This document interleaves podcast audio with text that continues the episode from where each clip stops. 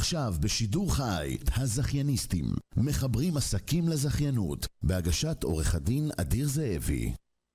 אנחנו כאן הזכייניסטים, בוקר טוב לכם פעם נוספת.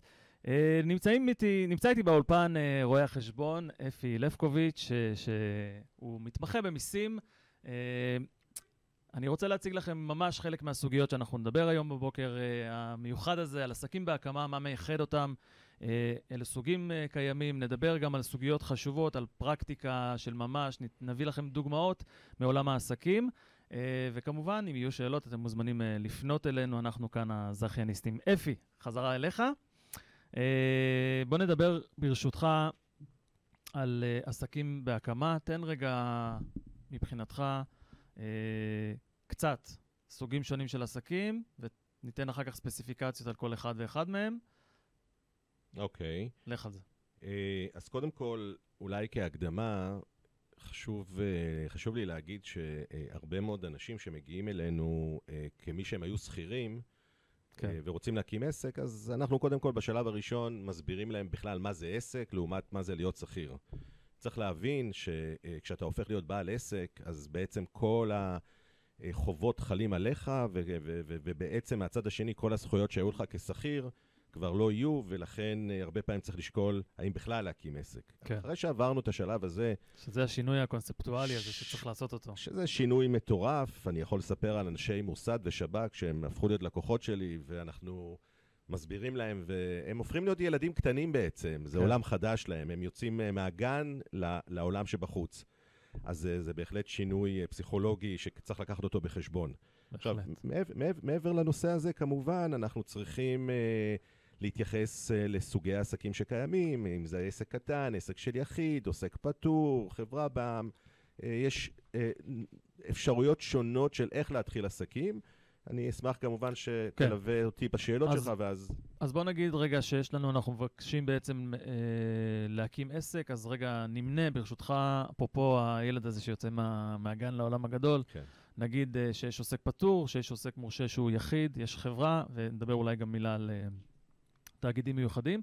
אני הייתי שמח גם שתגיד בעצם מה מתאים בכל שלב אה, אה, בעסק, בצד המיסים, כי זאת באמת ההתמחות שלכם כפירמת ייעוץ. כן. בהחלט, בהחלט. אז בוא נתחיל אולי ברשותך מעוסק פטור. תן רגע מה זה עוסק פטור ומה הדברים שמייחדים אותו. אז, אז, אז אולי דקה לפני כן, בואו נדבר על המוסדות, על, ה, על הרשויות שאנחנו בעצם נתקלים בהן uh, כעצמאים. אז יש לנו את uh, מס הכנסה, אה, שאנחנו משלמים את המיסים הישירים. יש לנו ביטוח לאומי, שאני חושב שמרבית העצמאים לא מבינים שביטוח לאומי זה מס הכנסה מספר 2, ואפילו היום יותר, אנחנו נדבר על זה. Mm-hmm. ויש לנו כמובן את מע"מ, שבדרך כלל, הייתי אומר, זה פחות מציק uh, בתור עצמאי, כי אני בסופו של דבר... Uh, צינור. צינור uh, לתשלום של מע"מ. כן.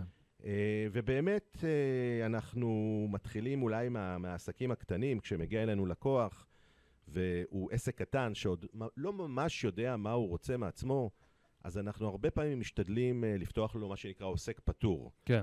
Uh, כשהעוסק הפטור בעצם זה עוסק שנכון uh, לשנת 2023, מיד אנחנו גם נדבר על מה שקורה ב-2024, אבל נכון ל-2023 זה עוסק שהמחזור שלו הוא עד בערך 108 אלפי שקלים, אמ-המ. שלא רוצה להתעסק עם מע"מ, לא רוצה להתעסק עם רואי חשבון, בגדול רוצה להיות סוג של אה, עצמאי, אבל לא ממש יפריעו לו. כן.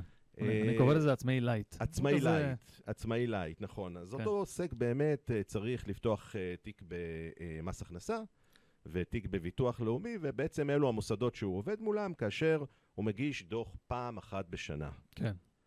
זה העוסק הפטור, זה העוסק הפטור. הבנתי שבשנת 2024 הולך להיות שינוי בתחום הזה.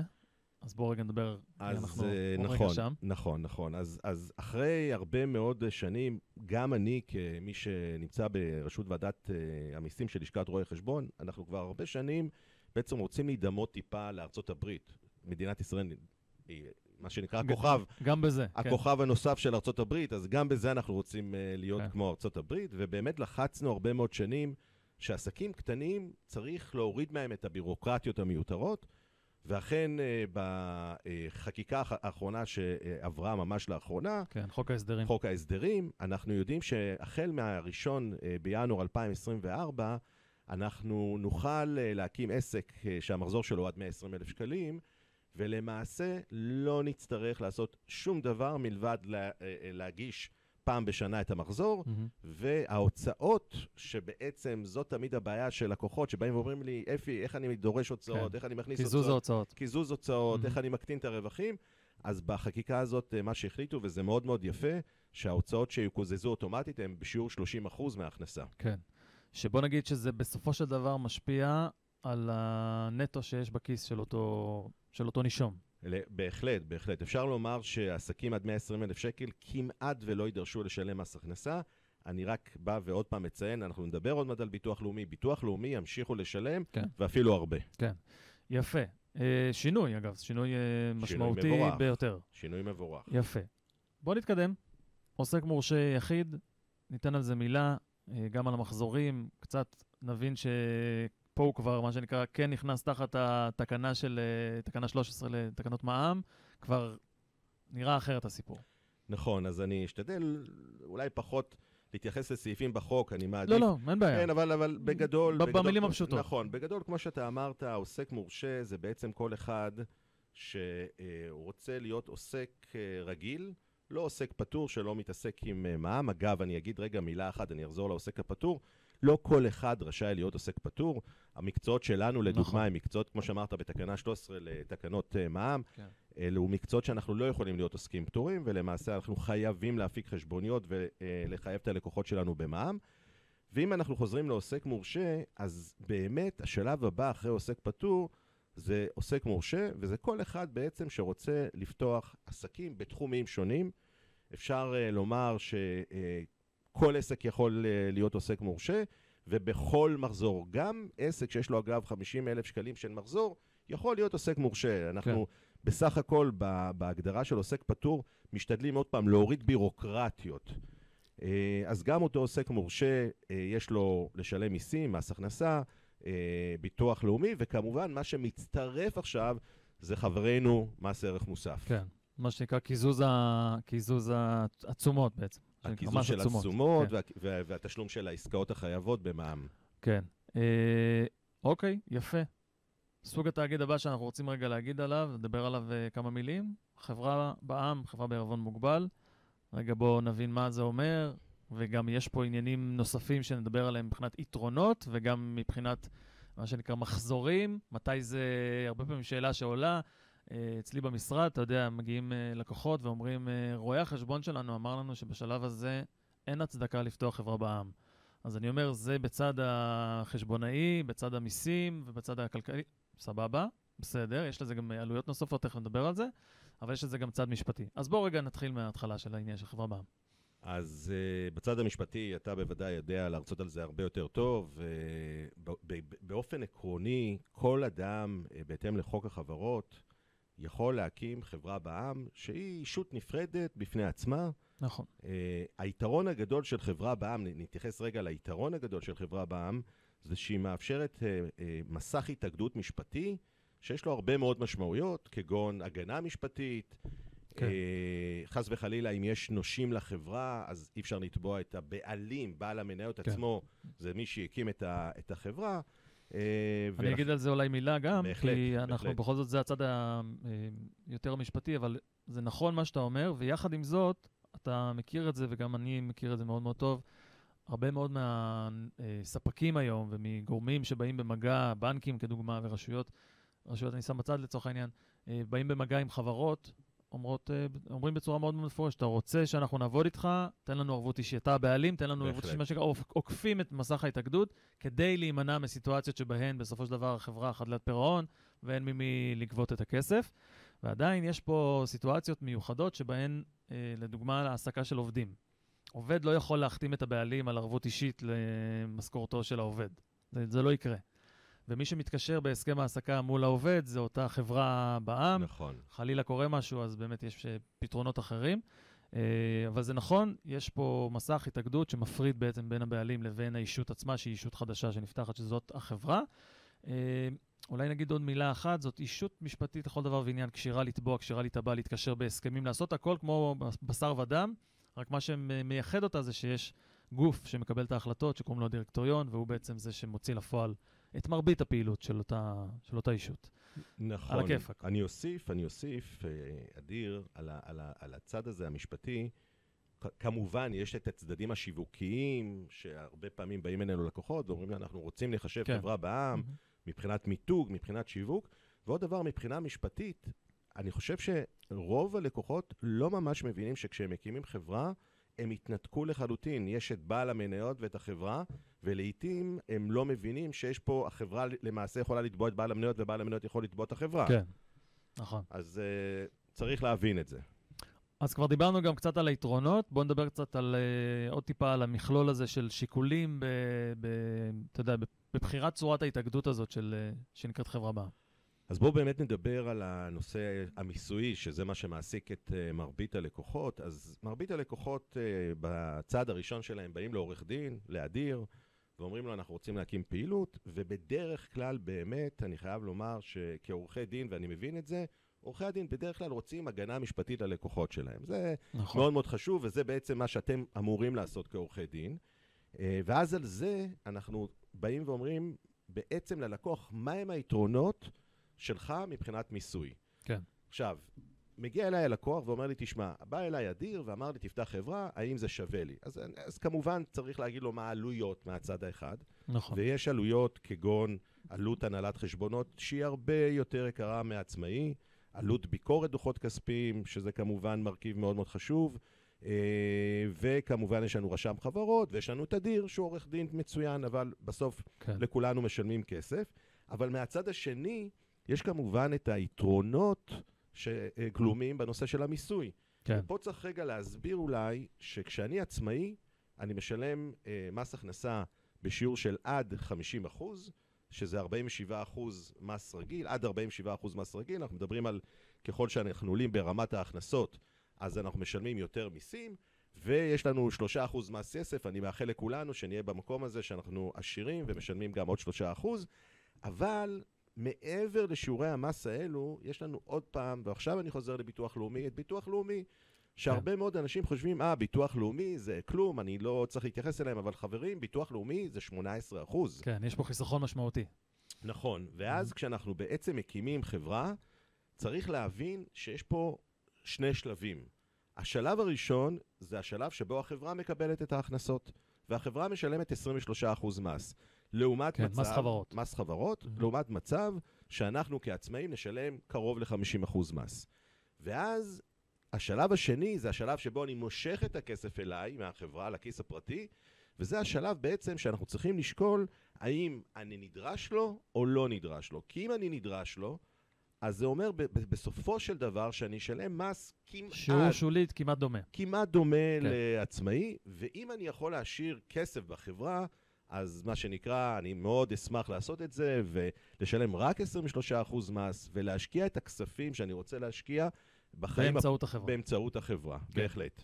יפה. זה באמת, אה, אה, בסופו של דבר, עניין אה, של, אה, נדמה לי, כמה כסף אתה צריך להביא הביתה, בסופו של דבר. בהחלט. ומשם בעצם חלק מההחלטה הזאת, אלא אם כן אתה כבר עולה על מחזורים מסוימים, שאז אתה תגיד, אני מניח, כרואה חשבון, חברים, עליתם על מחזור מסוים, זה כבר התאגדות אה, כחברה. אז צריך להבין גם את זה, שבעצם אין חובה להקים חברה. גם כשאני נמצא במחזורים שהם מאוד מאוד גבוהים, אז Mhm. יש לנו באמת את אה, הוראות ניהול ספרים, שמחייבות אותנו לנהל הנהלת חשבונות כפולה. כפולה, כן. ואז Mhm. בעצם זה נכון מה שאתה אומר, אדיר, שההבדל בין עצמאי שמנהל הנהלת חשבונות כפולה לבין חברה הוא כבר אה, בטל ב-60, ולכן בנקודה הזאת של מחזורים גבוהים, עדיף כבר חברה שמגינה עליך גם. ופה גם נחזור לשיקול המקורי של כמה כסף אני צריך להביא הביתה, ולא לעשות לחלוטין. אה, השקעות באמצעות לחלוטין. החברה. ובעניין הזה, אדיר, אני רוצה להגיד עוד מילה, כי זה, זאת הנקודה הכי חשובה, מה שאתה אמרת קדימה. כרגע. כן. כשבא אליי לקוח, אז אני קודם כל עושה לו בדק בית. ואני שואל אותו, קודם כל תגיד לי כמה כסף אתה צריך ל- ל- לצרכים הפרטיים שלך, כן, ליום-יום. ליום-יום. ואחרי שהוא אומר לי את זה, אנחנו בכלל בודקים האם אתה צריך להקים חברה, האם אתה צריך למשוך את כל הכספים לכיס הפרטי, כי אם אתה צריך למשוך את כל הכסף לכיס הפרטי, לא עשינו כלום בדרך כלל. תגיד, אה, בסופו של דבר, בוא נדבר מספרית, הרווח הזה שיישאר בחברה שמצדיק הקמת חברה. מהו? אם תשאל. אם תשאל אה, עשרה רואי חשבון, כל אחד ייתן לך תשובה אחרת מן הסתם. אני חושב... לזה אתה פה לבד. אני, לא, בהחלט, בהחלט. אני חושב שאם אנחנו נשאיר כ-200 אלף שקלים ומעלה כל שנה בחברה. בחברה, מהמם. זה אומר שאנחנו בעצם חוסכים אה, בערך, בוא נאמר, אה, אה, אנחנו מדברים על במקום לשלם 100 אלף שקל מיסים, זה לשלם 50 אלף שקל מיסים, פחות או יותר, אה, על, ה, על הרווח הזה, אז, אז כבר זה מתחיל להיות כדאי. כן. אה, וכמובן שככל שנרוויח יותר, אז אה, הרווח ילך ויגדל. אה, דיברנו קצת על עלויות, בואו רגע נחדד את העניין הזה של עלויות של חברה בע"מ. אז אמרנו, יש, כמובן, יש את ההוצאה החד פעמית של ייסוד החברה, כמובן רשם החברות, שזו גם הוצאה קבועה, לאחר מכן נכון. כל שנה ושנה. אה, דיברת על הנהלת חשבונות כפולה. תיתן רגע עוד מילה על מה זה אומר הנהלת חשבונות כפולה, ואולי גם תיתן מילה על נושא של התאמות בנקים, שזה גם משהו שמן נכון. הסתם מתחבר. אז, אז עצמאי בדרך כלל אה, מנהל אה, מה שאנחנו מכנים הנהלת חשבונות חד-צידית, זאת אומרת שאנחנו כרואי חשבון עוקבים אחרי ההכנסות שלו וההוצאות שלו. אנחנו לא יודעים שום דבר לגבי כמה כסף הוא חייב לספקים, אנחנו לא יודעים שום דבר לגבי כמה כסף הוא זכאי לקבל מהלקוחות שלו, אנחנו בכלל לא יודעים מה קורה אצלו בבנק, אנחנו יודעים רק הכנסות והוצאות. לעומת זאת, בחברה בע"מ, אנחנו מדברים על הנהלת חשבונות כפולה, כמו שאמרת, אדיר, שהמשמעות היא שאנחנו יודעים על כל טרנזקציה שקיימת, אנחנו יודעים בדיוק... שורה בכל- שורה. שורה שורה כמה כסף יש לו Mhm. בבנק, כמה כסף יש לו בפיקדון. אנחנו יודעים בכל רגע נתון כמה כסף הוא חייב לספקים, כמה כסף הוא חייב לביטוח לאומי, כמה הוא זכאי לקבל מלקוחות, ובעצם זה דורש מאיתנו עבודה מאומצת של לעקוב אחרי כל מה שקורה בבנקים ובכרטיסי אשראי, כן. ואת זה בעצם אה, אותם אה, לקוחות שהופכים להיות חברה, הרבה פעמים לא מבינים, כי פה יש שעות רבות של עבודה. כן. ומה לעשות, זה עולה כסף. כן. גם נגיד שכל ההוצאות האלה, או בוא נגיד רובן, הן הוצאות מוכרות. זאת אומרת, זה חלק מה... בהחלט, בהחלט. זה חלק מהשיקול. ובסופו של זה- דבר בשיקול, זה בדיוק. בהחלט. אה, עוד סוגי תאגידים שהציבור אה, לא מכיר, ככה מן הסתם יש כאלה, בואו ניתן על זה מילה. אה, אז באמת, חוץ מאשר חברה בע"מ, אה, מי שעוסק במיסים ביום-יום נתקל בסוגי תאגידים אה, נוספים שהציבור באמת פחות מכיר, כגון שותפויות, אה, חברות משפחתיות, חברות בית, אה, וזה הזמן אולי לדבר גם על חברה אחת מיוחדת כן. שאולי הציבור ב- ממש לא מכיר אותה, וזו חברת ארנק. אז אולי אני אגיד רגע מילה על חברת כן. ארנק, כי זה קשור לעולם של החברות בכלל. בהחלט. מהמם. צריך לשים לב שהחל משנת אה, 2017, ינואר 2017, בעקבות חוק ההסדרים, אה, רשות המיסים החליטה שאותם מנכ"לים, להפסיק את החגיגה. להפסיק את החגיגה, ואותם מנכ"לים שמרוויחים הרבה מאוד כסף, אשר הקימו חברות מאותו טעם שדיברנו עליו כדי לחסוך את הכסף בחברה, הם כבר לא יוכלו לעשות את זה יותר. וחוקקו חוק, או סעיף חדש בחוק, שקובע, סעיף 62א, שקובע שמעתה ואילך, כל מנכ"ל כזה שמקים חברה, רואים את החברה שלו כשקופה, כאילו היא לא קיימת. ולכן אותו כסף שהוא ינסה אה, לצבור בחברה, מה שנקרא הארנק שלו, הוא ימוסה בשיעור מס רגיל. כן. על מהמם. זה, כמובן ביטוח לאומי הצטרפו, ובאו ואמרו, חבר'ה, גם אנחנו רוצים ליהנות, אז גם, מהמקסימום. כן, אז כן. תשלם גם ביטוח לאומי. כן. אז בעצם צריך רק לשים לב שזה נכון להקים חברות הרבה פעמים, אבל לשים לב מהם התנאים שבהם אתה נכנס לחברת ארנק ואז לא עשית כלום. בעניין הזה, זה, אגב, לא אומר כן. כלום, זה אומר שאם אני רוצה הגנה משפטית, ואדיר אומר, חבר'ה, אתם צריכים הגנה משפטית, עדיין ההגנה המשפטית בהחלט. נשמרת. תמיד יש את המתח הזה בין ההגנה המשפטית לבין הצד החשבונאי, המיסויי. אין מה לעשות, זה משהו ש... הוליסטי, הוליסטי. לגמרי הוליסטי. ואפרופו זה חלק מהעניין שאנחנו מדברים, אתה ואני עליו בשוטף מול לקוחות, לראות איך מוצאים בכל זאת את האיזונים האלה שמתאימים ללקוח, וזה מה שנקרא חליפה שנתפרת אד הוק, טיילור מייד. טיילור מייד. לגמרי. בכל זאת, אה, מילה על תאגיד שהוא ממש חשוב ולא משתמשים בו ככה מספיק, שותפויות, תן על זה מילה. אז זהו, אז uh, יש לנו, גם לי ולך, בעבר וגם בהווה, ויכוחים על uh, תאגיד שנקרא שותפות. כן. אז uh, באמת, קודם כל רגע נ, נ, נסביר מה זו שותפות. שותפות בעצם uh, היא, היא, היא תאגיד, ואנחנו מבחינים בין תאגיד uh, שהוא שותפות רשומה לבין תאגיד שהוא שותפות שהיא נכון, היא כן. שותפות לא רשומה. מהמם. אבל מבחינת מיסוי, השותפות היא שקופה והיא לא קיימת אה, מול רשויות המס, וזה יתרון גדול. שמה זה אומר בשורה התחתונה לגבי ה... שזה אומר שאם אני. ואתה, אם אני ואתה, אדיר, עכשיו מקימים שותפות, כן. ואתה מרוויח כעורך דין ואני מרוויח כרואה חשבון, והקמנו שותפות לבורקסים, מכירת בורקסים, ומה לעשות, הסיכוי הוא שנפסיד כסף, יותר מאשר נרוויח בדרך כלל בעולם של מסעדנות. נכון, זה המצב בעולם בישראל. קשוח, נכון. אז לפחות אנחנו, אנחנו נהנה מההפסדים האלו ונוכל לקזז אותם כנגד הכנסות שלך כעורך דין, כנגד ההכנסות שלי כרואה חשבון, לעומת מצב שהקמתי חברה וההפסדים נקלעו בחברה. כן. הפסדים כלואים נשארים בחברה, אי אפשר לייחס אותם לבעלים. נכון, אבל אז מגיע עורך דין כן. אה, אדיר או עורך דין אחר, ובאמת, מהצד המשפטי, יש פה חשיפה. נכון. והחשיפה היא בעצם שאם השותפות היא שותפות שקופה, היא גם שקופה מבחינה משפטית. שזה אומר, במילים מאוד פשוטות, רגע לסבר את האוזן, שזה חל על האנשים עצמם. נכון. מה שנקרא, מה שקורה בשותפות קורה אצל האנשים עצמם, זה בעצם, אין איזושהי אישות משפטית שמתקשרת בהסכמים ש... שמעסיקה עובדים וכן הלאה, זה ממש ברמה האישית. אגב, אצלי כעורך דין זה בכל מקרה ברמה האישית. לחלוטין. אה, גם אצלי. גם אצלך כרואה חשבון, כי אנחנו. בסוג עיסוק כזה שהוא אחריות אישית אה, פר אקסלנס, אבל בהחלט צריך להבין את זה, שזאת המשמעות. שכשאתה שותפות זה הכל עליך, מה שנקרא, יכולים לבוא אליך הביתה ולהיכנס לך לכיס ולקחת מה שמגיע. לחלוטין. אבל אני רוצה לדבר על מערכות איזונים שדיברנו עליהן כן, מבחינה לך משפטית. ויש לנו בתוך שותפות מספר מצבים. יש כן. מצבי קצה באמת שבהם זה יחידים שהקימו שותפות, ואז הם חשופים לחלוטין עד לכיס, מהמם. עד לרכב, וצריך להיזהר מזה. מצד שני, אני יכול להקים שותפות של חברות, ואז בעצם יש לי הגנה משפטית. נכון, כן. ואני יכול להקים, ואת זה אתה יודע יותר טוב ממני, שותפות של יחידים שיש שם שותף מוגבל אחד. כן. אולי זה לא הזמן להיכנס לזה, אבל... זו תוכנית בפני עצמה, אבל זו נראה לי. תוכנית בפני עצמה. אבל כן, זה, זה, זה, אבל זה נכון, זה, יש שם, בוא נגיד שבמילה מאוד, מילים פשוטות, מה שאתה עכשיו אמרת, יש שם הגנה. נכון. זאת המשמעות. נכון. קיימת הגנה, זאת חברה, והיא, אה, לצורך העניין, מספקת את ה- את ההגנה. תגיד, מה מתאים לכל אחד בסופו של דבר? אם נחתום שנייה את ה... החלק אה, הזה? טוב, זו, זו, זו שאלה מאוד מאוד מורכבת. אה, אני, כן. חייב, אני חייב פה אולי לתת קצת דגש על הניסיון כן, שקיים כרואה חשבון ועל הניסיון שלך כעורך דין. אני חושב שלפני שאנחנו שואלים את השאלה מה מתאים לכל אחד, אני חושב שמה שנכון הוא שכשמגיע לקוח, הדבר הראשון שאני צריך לעשות, והדבר הראשון שעורכי דין צריכים לעשות, זה לדבר אחד עם השני.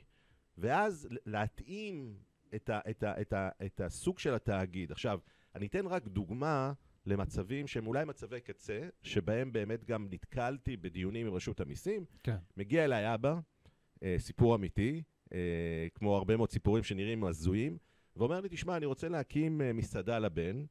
אה, אני יכול להגיד שאבא הוא בן אדם מאוד ידוע ב, ב, בעולם המיסים, בראיית החשבון, והבן אה, הוא איש צבא, ואני אומר לו, למה אתה רוצה להקים מסעדה? הרי מסעדות זה עסק לא פשוט. והוא אומר תשמע, במקום שהבן שלי ילך ויאמן לוחמים בדרום אה, אפריקה, אז אני החלטתי להשקיע בו. ואז החלטנו, בהחלטה מאוד מאוד מעניינת ואמיצה, להקים חברה משפחתית. עכשיו, דקה רק כדי להבין מה זו חברה משפחתית. כן, האבא מקים חברה, הוא מחזיק במניות, ומי שמתפעל את החברה זה הבן. מה שבעצם אנחנו מקבלים בסיטואציה שכזאת, שחברה משפחתית היא כמו שותפות, היא גם שקופה.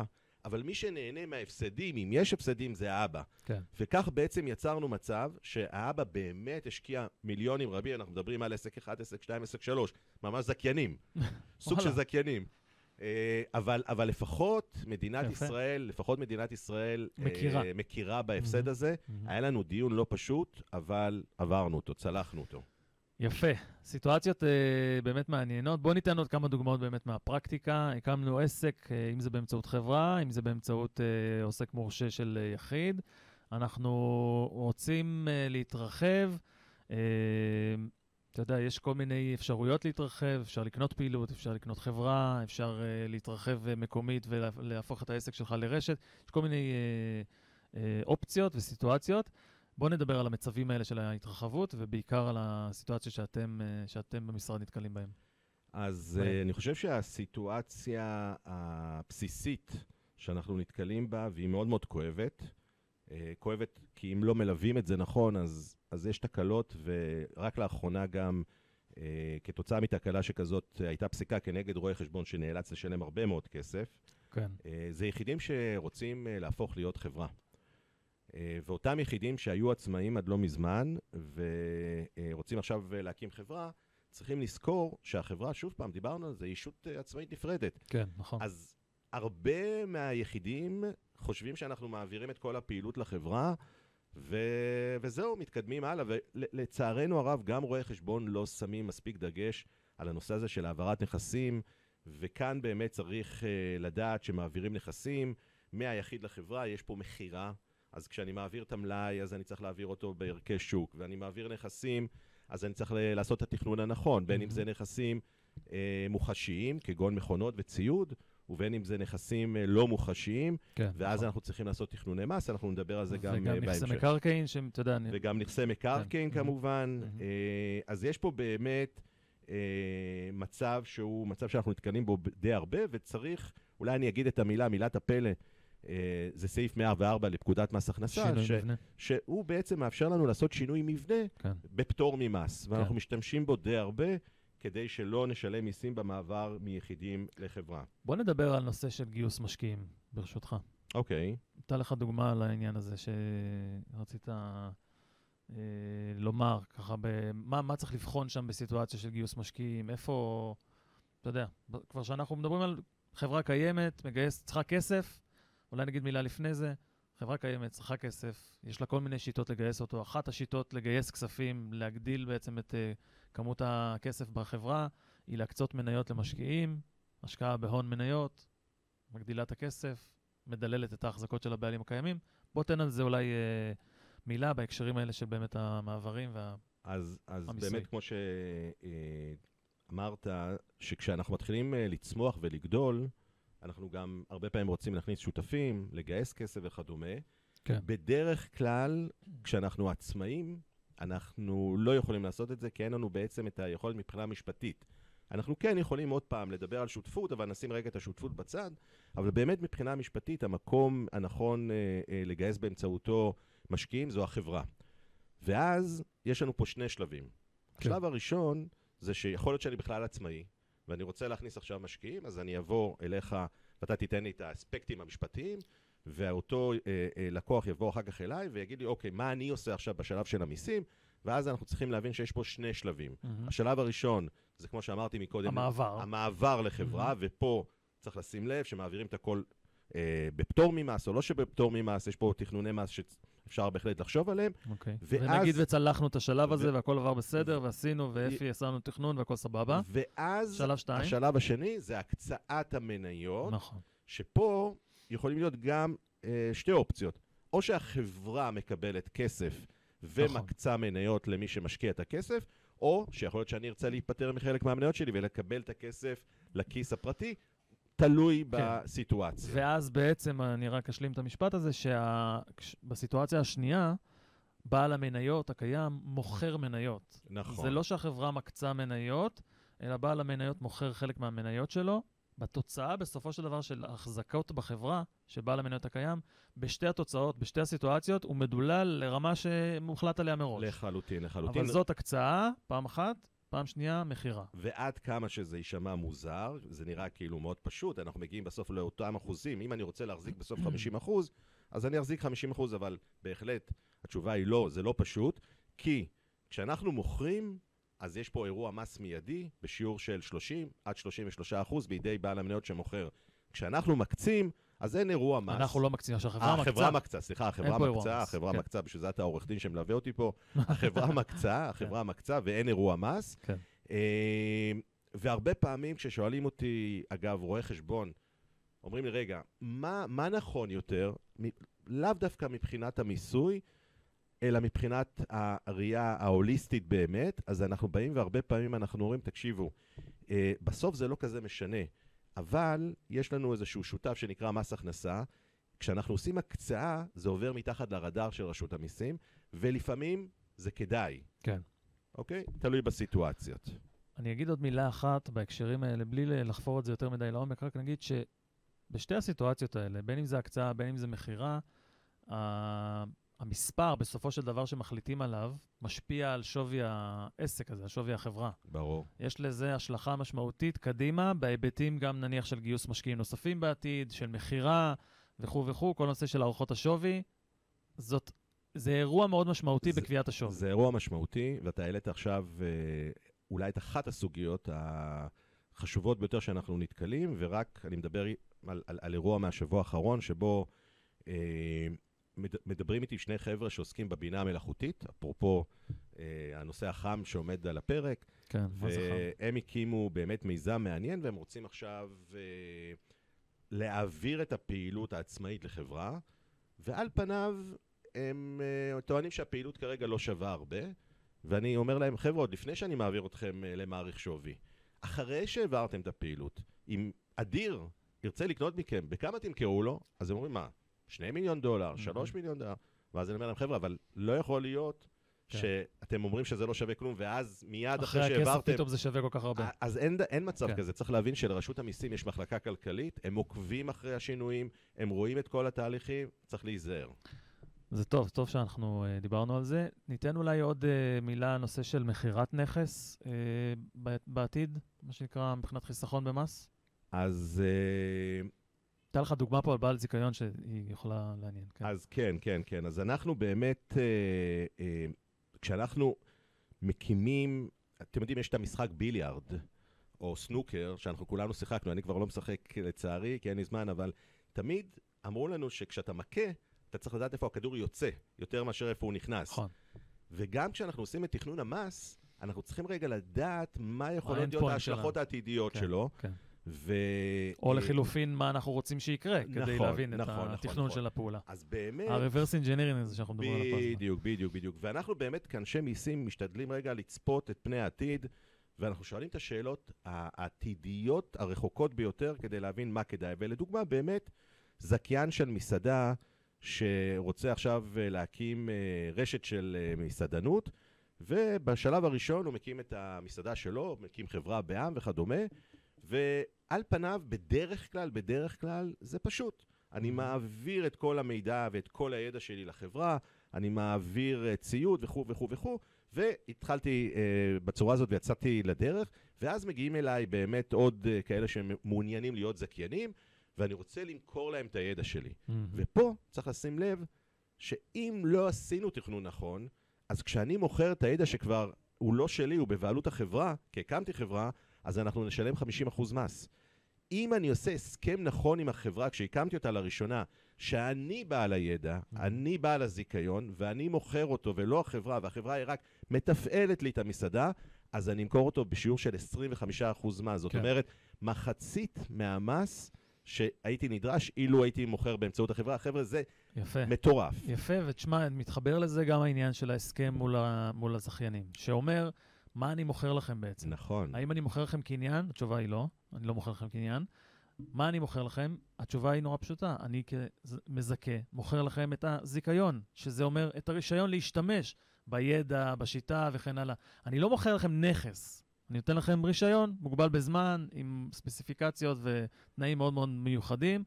אפרופו, זה לא, לא סותר את מה שאתה אומר, זה דווקא, אתה יודע, מתחבר אחד, ל, אחד לשני. אז, אז, אז פה באמת השאלה היא מה אנחנו מוכרים, אם אנחנו, ועוד פעם, בלי להיכנס לעומקם של דברים, אם אני מוכר נכס או מוכר זיכיון או משכיר זיכיון, כל אירוע שכזה, ברגע שאנחנו בודקים, מבינים אותו, הוא בסוף משליך על המיסוי העתידי.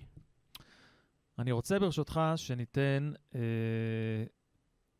אזכור פסיקה שאתה הבאת פה בנושא של רכישה עצמית של מניות.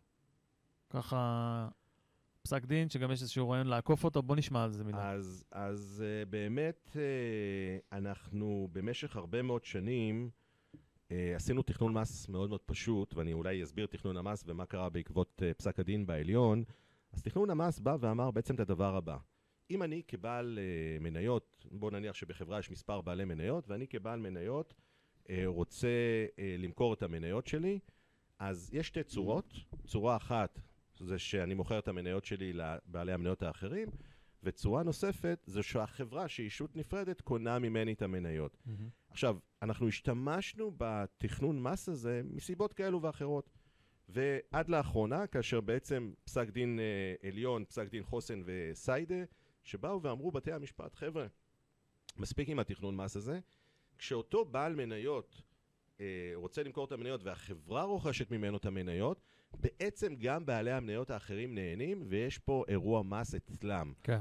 ולמעשה, זה דיבידנד, והם צריכים לשלם על זה 30% מס לפי חלקם, וזה, אפשר לומר שביום הראשון שזה אה, פורסם, אה, כולנו, מה שנקרא, יצא מאיתנו האוויר, ואמרנו, אה, כבר אי אפשר להשתמש יותר בתכנון מס הזה, אבל כמובן, מיסים זה מיסים, ותמיד אנחנו מוצאים דרכים לעקוף, כן. וגם פה יש דרך לעקוף, כגון שינוי מבנה לפני שאנחנו עושים את הרכישה העצמית של המניות, ובדרך הזאת אנחנו בעצם שוללים אה, את המיסוי של הדיבידנד, כי אנחנו מקימים חברה לפני כן.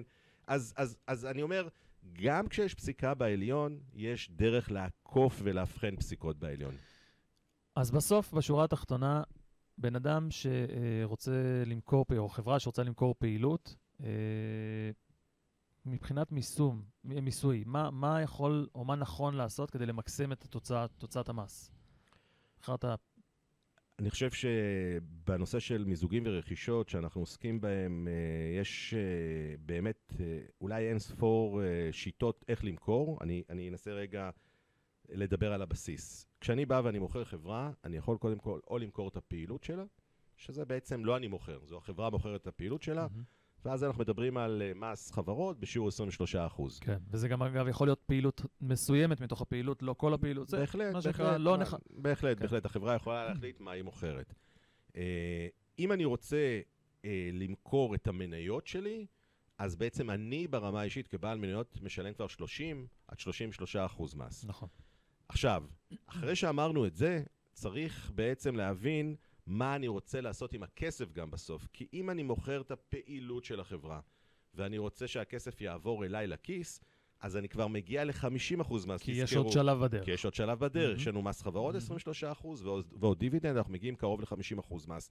ולכן, על פניו, אם אני רוצה למכור פעילות של חברה, מה שנקרא את כל הפעילות, לי כמוכר, עדיף למכור מניות, ולשלם רק 30% מס. אז מה שאנחנו אומרים במילים מאוד פשוטות, אתם צריכים להבין מה אתם הולכים לעשות עם הכסף. בהחלט, אגב, זה מאוד אה, דומה לתחילת הדברים שלנו. תמיד. בסופו של דבר, תמיד. מה אתם הולכים לעשות עם הכסף, משם אנחנו יוצאים, ולשם אנחנו גם צריכים לחזור בפעולות. לחלוטין, לחלוטין, ואני אגיד יפה. אולי עוד מילה אחת על מה רוצים לעשות עם הכסף. הרבה פעמים שואלים אותי, רגע, אפי, בסדר, אנחנו דוחים מס, אנחנו משלמים מס חברות, אבל בסוף, בסוף, בסוף, בסוף, אנחנו נשלם את המס שדחינו, ואז אני אומר, חבר'ה, מס זה כמו מילואים. אדיר, אתה קצין בצבא, אה, עושה הרבה מאוד ימי מילואים, אני מניח שכולנו, גם אני עשיתי מילואים, אנחנו תמיד רוצים לדחות את המילואים, והמס הוא מאוד מאוד דומה למילואים, אנחנו רוצים לדחות.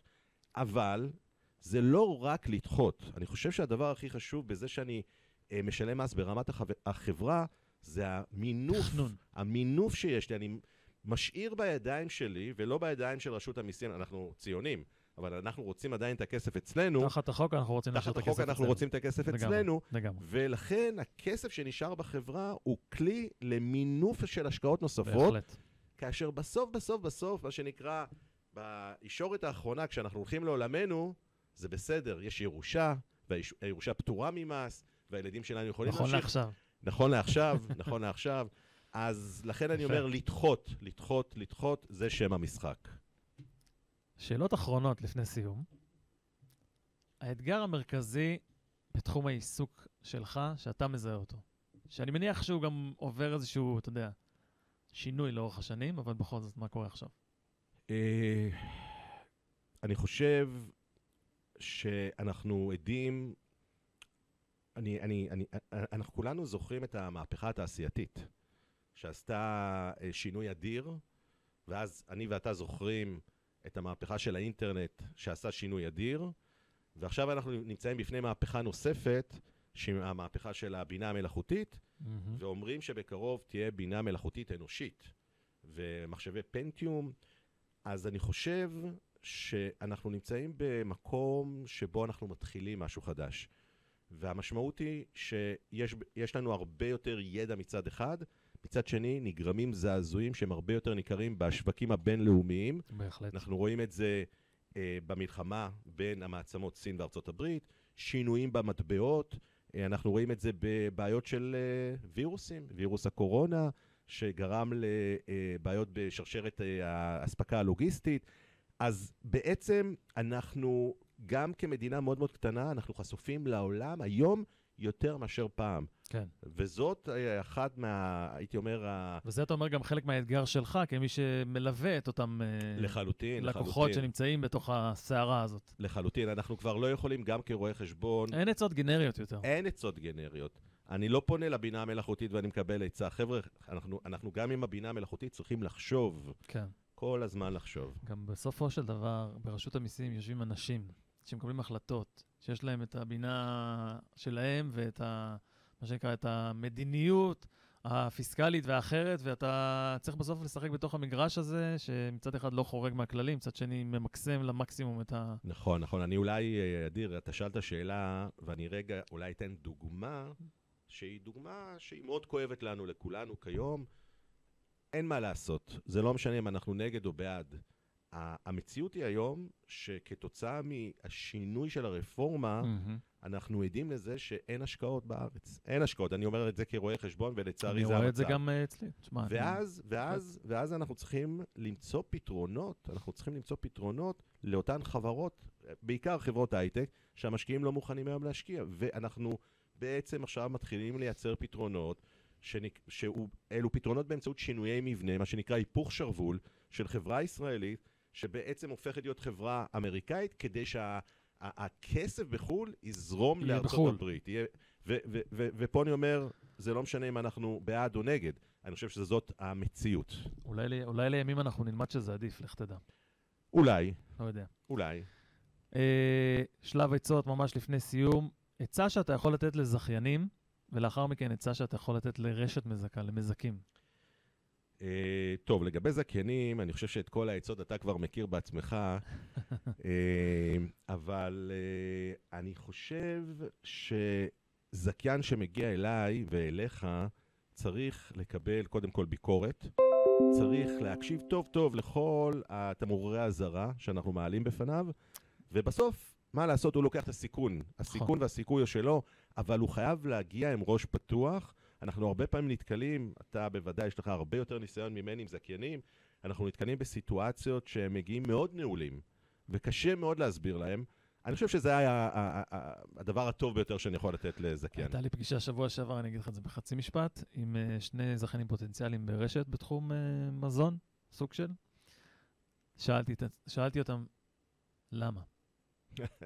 למה אתם עושים את זה? בואו נתחיל מהשאלה הזאת. בהחלט. זה. לפתוח ככה פגישה, זה חתיכת אירוע, אתה יודע. יכולים להגיד לי תודה רבה, נחמד. אני חושב שזאת השאלה החשובה ביותר. אבל זאת שאלה חשובה, זה נכון. אה, רשת מזכה, עצה? כן, אה, הייתה לי הזכות להיות רואה חשבון של רשת מזכה, אני, לא אגיד את שמה כמובן, אבל הבעלים של הרשת המזכה פשוט מאוד אמר לאותם זכיינים, חבר'ה, יש מקומות שאתם לא פותחים בהם אה, את, ה, את הסניף, אה, מהמקום שאני חושב שאם אתם תפסידו, גם אני אפסיד. אני לא רוצה שאתם תפסידו כסף, אני חושב שאתם צריכים להרוויח מספיק. ולכן הוא היה ממש סוג של, אה, הייתי אומר אפילו, מאמן אישי שלהם, שזה היה מדהים. הוא לקח אותם למקומות הנכונים.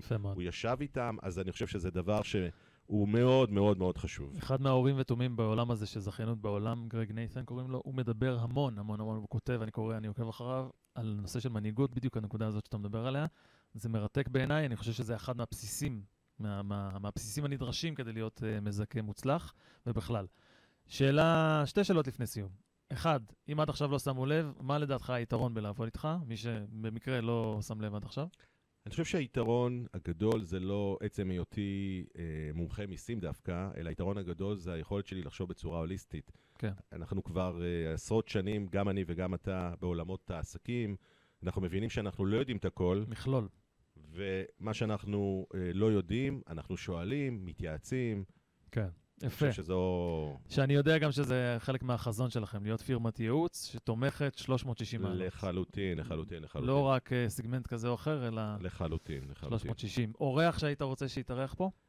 אה, או אורחת. אני חושב שהלקוח שלי שעוסק בבינה המלאכותית, זה מרתק, הייתה לי איתו שעה וחצי של אה, שיחה מרתקת, שאני חושב שזה העולם שאנחנו צריכים להכיר אותו, גם כעורכי דין. מעניין. מעניין מאוד. יקירי, אנחנו סיימנו. איזה כיף. זה ממש עוד רגע נגמר. אני רוצה להגיד תודה רבה לרואה חשבון אפי לפקוביץ', אה, מומחה במיסים, אך לא רק, ראייה הוליסטית, גישה מאוד מאוד יפה לביזנס שלכם, אה, שווה מאוד ליצור איתו קשר. אה, דיברנו על עסקים בהקמה, מנינו את הצורות, התצורות השונות, דיברנו על עסקים שרוצים להתרחב ואיך אפשר לעשות את זה, והבאנו גם כמובן דוגמאות פרקטיות מהעולם העסקי. אנחנו הזכייניסטים, אנחנו נהיה שם, שם וכאן בעוד אה, שבועיים, אה, ביום ראשון בבוקר, ב-11 בבוקר, ביחד איתכם. ניזונים הרבה מהשאלות שאנחנו מקבלים מכם, אז תודה רבה לכל המאזינים. אפי, תודה, היה כיף גדול שהתארחת פה. היה כיף, ואני אשמח אה, להמשיך ולהיות פה. בכיף, בכיף, זה בהחלט יקרה. אז שוב תודה ושבוע נפלא. שבוע נהדר, שבוע נהדר.